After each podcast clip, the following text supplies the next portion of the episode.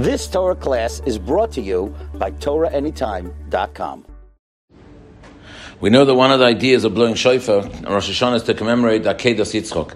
That Avram was willing to take his son Yitzchok, and Yitzchok was willing to be brought up on the Mizbeach. And it shows Avram Avinu's willingness, Yitzchok's willingness, willingness to be brought up as a, as a Korban Oilah, and that's what we're commemorating on Rosh Hashanah with blowing of the shofar. What's the message over here? What's the practical message to us?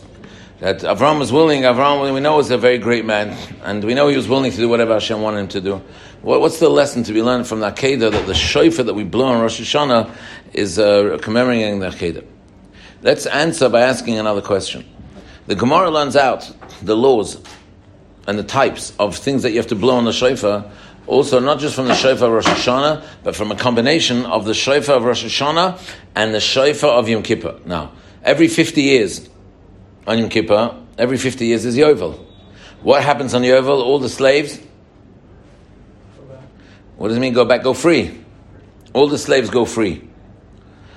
When they blew the shofar on Yom Kippur in the year of Yovel, every 50 years, all the slaves that were slaves, they all went free.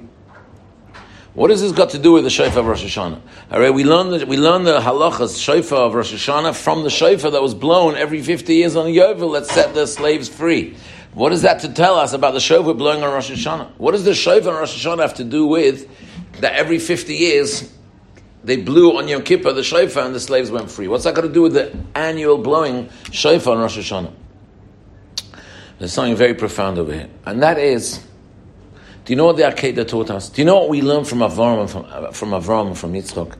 Chazal say what we learned from them is that they had their, they had one ratzon in life. They had one wish. They had one desire in life, and that is to do whatever Hashem wants them to do. Because they understood that Hashem only has their good. They understood that whatever Hashem asks them and wants them to do, of course it's for their good. And they had such a passion. Naturally, that was the Chiddush by Avram. Naturally, he didn't have to even overcome anything. Naturally, he wanted to do whatever Hashem wanted him to do. So if Hashem says, take your son and bring him up on his Mizbeach, he could have asked a hundred questions. Why? What? You promised me this son for so many years. If I sacrifice my son and my whole life of spreading your word is all going to go down the tubes because I don't have a child anymore. Don't have somebody to continue my avodah. Hundred questions, but Avram Avinu doesn't ask his question. I know what? Avram Avinu doesn't even think of a question. Avram Avinu doesn't even think of a question. Thank you so so much. You put the AC on. Avram Avinu doesn't even think of asking. Avram Avinu has one rotzon in his life, and that is to do the rotzon Hashem. And that's what we learn from the Akedah. When Hashem told him to bring up his son, he was so excited to do it because this is the Ratzon Hashem. And Yitzchak was so excited to be brought up as a Korban Oilah because that was the Ratzon Hashem. Now listen, what is our real Ratzon? I'm asking you guys over here sitting in front of me. What? I'm not asking you to answer me. I'm just asking you a question, not to answer. What is your real Ratzon? A Jew can go through his whole life and not come once in contact with what his real Ratzon is, what his real desire is. And that's the tragedy.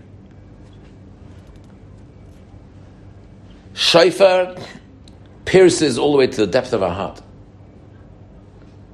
And when you blow the shofar, suddenly it reveals what our Ratzon, real Ratzon is.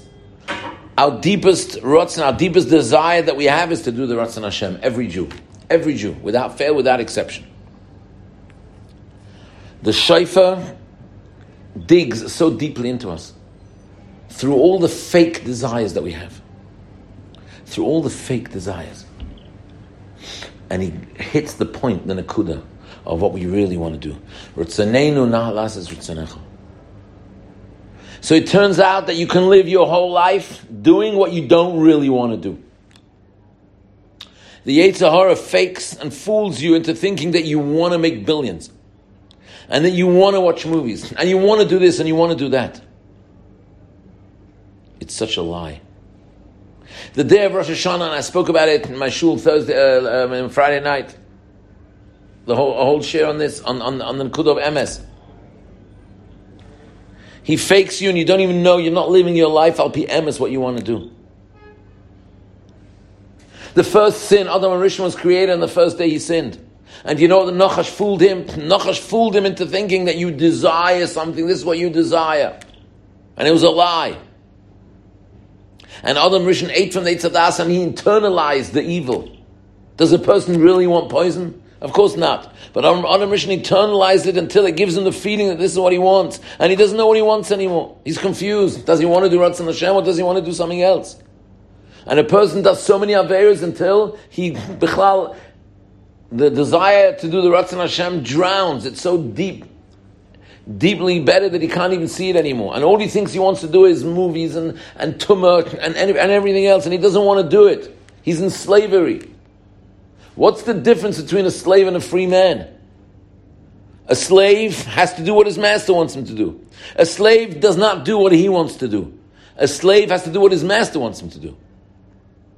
And a free person does what he wants, and a slave does what his master wants. So slavery means when you're not doing what you want to do. Slavery means when you're doing what the guy on top of you is telling you to do. And that's the tragedy of being a slave that you can't bring out your own desires because your own desires are suppressed by the desires of your master, who forces you to do things you don't want to do. That's slavery. A person that lives his life with desires, with Yitzharas, with tumah, with all the impurities of this world, with the material life of this world, with a passion to make money and to live, to live extravagantly and to go and to run and to. It's all a lie. You're slaves. It's like what's called a workaholic. A workaholic is a slave. An alcoholic is a slave. If you ask anybody in the street, an alcoholic, is he a slave to the alcohol? Of course he is. Does he want to get drunk? Does he want his wife to divorce him? Does he want to lose his job? Of course he doesn't. But he's addicted. He can't get off his alcohol. He's a slave.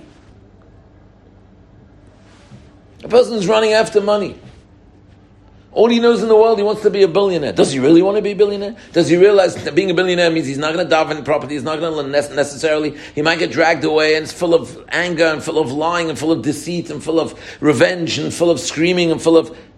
And what's he left? What's going to be left with when he leaves this world? Nothing. How's he going to enter the eternal world if he's let in at all? He gave it all up. Does he, is this what he really wants to do? No. So he's a slave. He's a slave of his money. He's a slave of the material world. He's a slave because he's doing not what he wants to do. And you know what? He's such a slave, he's much worse than a regular slave. Because a regular master tells you straight in the face, I know what you want to do, but you're my slave. You do what I tell you to do. At least he's honest. At least the guy knows that I want to do one thing and I have to do another thing for my master. But at least he's conscious what he wants to do. I told this, I told this to you many times before. There's an old Sephardi Jew that I used to go and visit. He had one leg, whatever. A poor Jew, I used to try and go visit him every day. And he lived on then in the old years on Shmuel Hanavi, where half the street was Arab and half the street was Jewish. And there was an Arab house across where he was. And the Arab house had slaves, Arab slaves working in the garden, mowing his lawn, cutting the flowers or whatever. And this guy, this Jew tells me he sees the Arab master walking into the garden once. There was a bunch of Arab slaves there. He walked up to each one and gave each one such a hard slap. They were doing what they were supposed to do, and he still slapped them. So this Jew tells me, he says he went up to the owner of the house, the slave master, and said, "What do you hit them for? They're doing what you asked them to do." He said, "I know, but from time to time, I wanted to, rem- I wanted to remind them that, that they're my slaves. They need a reminder. They need a patch from time to time to remind them they're my slaves. So at least he tells them and he reminds them all the time that you're my slaves." But the Yitzhar is lying. He's deceitful. The Yitzhar makes you feel you want to do this. You want the money. You want the immorality. You want the movies. And it's a lie. So you feel that you want something, you don't even want it. That's the worst type of slavery. That's like this idiot, this Meshuggah in North Korea, where he makes his nation feel that he's only got their interests at heart. What's his name, that idiot? Kim Jong Un. Kim Jong Un. He looks like a monkey. We shouldn't really insult, insult, insult the monkeys. And nobody's got media over there, and everybody thinks that he is the man and he has their interests at heart, and he does what he does what he wants over there. That's worse than anybody else. You can get a you get Saddam Hussein. Or he was also that same the Shakran. But you get other leaders that, that you know they'll sell straight out. You know, I'm a bully, I'm your boss. But he makes them feel that's the worst type of slavery. Where they're so loyal to him. And he's starving them. And he doesn't give him to eat, and he spends all the money on, on, on, on weapons, and he doesn't take care of his country, and they love him. That's the worst type of slavery. That's the slavery of the Yitzhahara. When, he come, when we blow shofar on Rosh Hashanah, the shofar pierces straight down into the deepest part of us. What's the deepest part of us? That we want to do your Ratzon Hashem. We want to do your Ratzon. We want to do. That's what our deep Ratzon is. And the shofar reveals what the deepest Ratzon is. So now we understand the connection between the shofar Rosh Hashanah and the shofar that's blown once every 50 years on Yom Kippur. What did we say before? What does the shofar blowing once every 50 years on Yom Kippur do? It frees? Exactly, frees the slaves. So we asked, what's that got to do with the shofar that's blown on Rosh Hashanah? But according to what I was saying, it's beautiful, it's fascinating. What is the shofar on Rosh Hashanah doing? Freeing slaves from a much deeper slavery. The shofar Hashanah is freeing a slave from what he thought until now, what he wanted, and the shofar reveals to him that's not what he wanted. The shofar reveals that he's a slave of the Yitzhahara, and the Yitzhahara fools him into thinking that he wants to do something he does not want to do it. And the days before Rosh Hashanah, for all of us to think, to sit down and saying, "Look what I'm a look how look look look how I'm a slave. I can't get out of bed in the morning. Look how I'm a slave to my Yitzhahara." I'm running out to town a few days before Rosh Hashanah. Do I really, do I really, really want that? Of course not. I know Rosh Hashanah is coming up. I believe in Rosh Hashanah. I believe Rosh Hashanah is the day of judgment. Do I really want? No, I'm forced to because the Yitzhar makes me feel this is what my ratzah and my desire is. I'm a slave. That's what happens. When we hear the shofar Rosh Hashanah, we realize that we're slaves. And what does a slave mean? A slave means that you cannot do what you want to do. You're in slavery. So when we blow the shofar on Rosh Hashanah, it's the same as blowing shofar on Yom Kippur every 50 years. The shofar frees us from slavery. On Yom Kippur every 50 years, it, it frees the literal slaves, people that were sold into slavery. But the shofar Rosh Hashanah is freeing every Jew from slavery. Every Jew from the Yitzhar that makes him feel that he wants to do something that he doesn't want to do it. The Yitzhar forces us to do things we don't want to do. And we don't even know that we don't want to do it. And we think we do want to do it, but we don't. And that reminds us of that Kedah of Avram Avinu. Avram Avinu, he had one Ratzon, and his Ratzon was so clear. What's that? To do the Ratzon of Hashem. To do the Ratzon of Hashem. You know, the Gemara says, and this is so beautiful, we'll end up, we'll end up with that. The Gemara says in Brachas, this Lashon, Retzoneinu la'asos. Hashem, our Ratzon is to do your Ratzon. But the Sa'ar Isa, the Chometz, the Chometz is stopping us. Chometz means Chometz. Chometz versus Matzah. In other words, what was the mitzvah we got when we left Egypt? When we left Egypt, we were leaving slavery. We were leaving slavery. We were slaves in Egypt. And when we're leaving Egypt, leaving slavery, Hashem says, you mustn't eat chametz. Only matzah. Because what is chametz? Like the Gemara Bracha says, that the chametz stops us from realizing what our rotzen is. Suddenly, when we left Mitzrayim, and we followed Hashem into a desert. Suddenly, we felt suddenly we were, suddenly we were so passionate. Suddenly, we were so passionate to do the Ratzon Hashem. That's what we're learning from the shofar. That's the piercing sound of the shofar. And this is what we all have to work on ourselves. That we should make a cheshbon hanefesh what we really want to do with our lives. Nothing's more valuable than life. The Yitzhara says, tells us, he doesn't use these words, but this is the underlying message. The Yitzhara is saying, destroy your life. Contaminate yourself. Poison yourself. Pollute yourself. And he makes us feel that that's what we want to do. Shofar is the time where we realize we don't want to do that. Life is too valuable for that. Life is priceless. Life is eternity. Life is leading us to our eternal life, leading us to a life of Ratzon Hashem. On Rosh Hashanah, we are freed from slavery. And that's why Chazal said that Yosef HaTzadik was freed from jail on Rosh Hashanah. Rosh Hashanah is a day all Klal Yisrael, Yosef represents all Klal Yisrael. Yosef was released from jail. Yosef was released from slavery. When we hear the shofar, we're all released from slavery. And we all decide that our real Ratzon is now, from now on, to do the Ratzon Hashem, we should be excited to get out of bed in the morning. We should be excited to learn. We shouldn't look at Judaism as a burden, Chas v'shalom. Judaism is the greatest taiva, it's the greatest desire.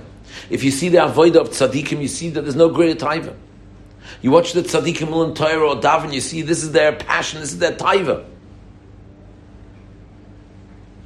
Nebuch, Nebuch, some guys are raised in a society where success means fortunes, success means cool, success means who knows what.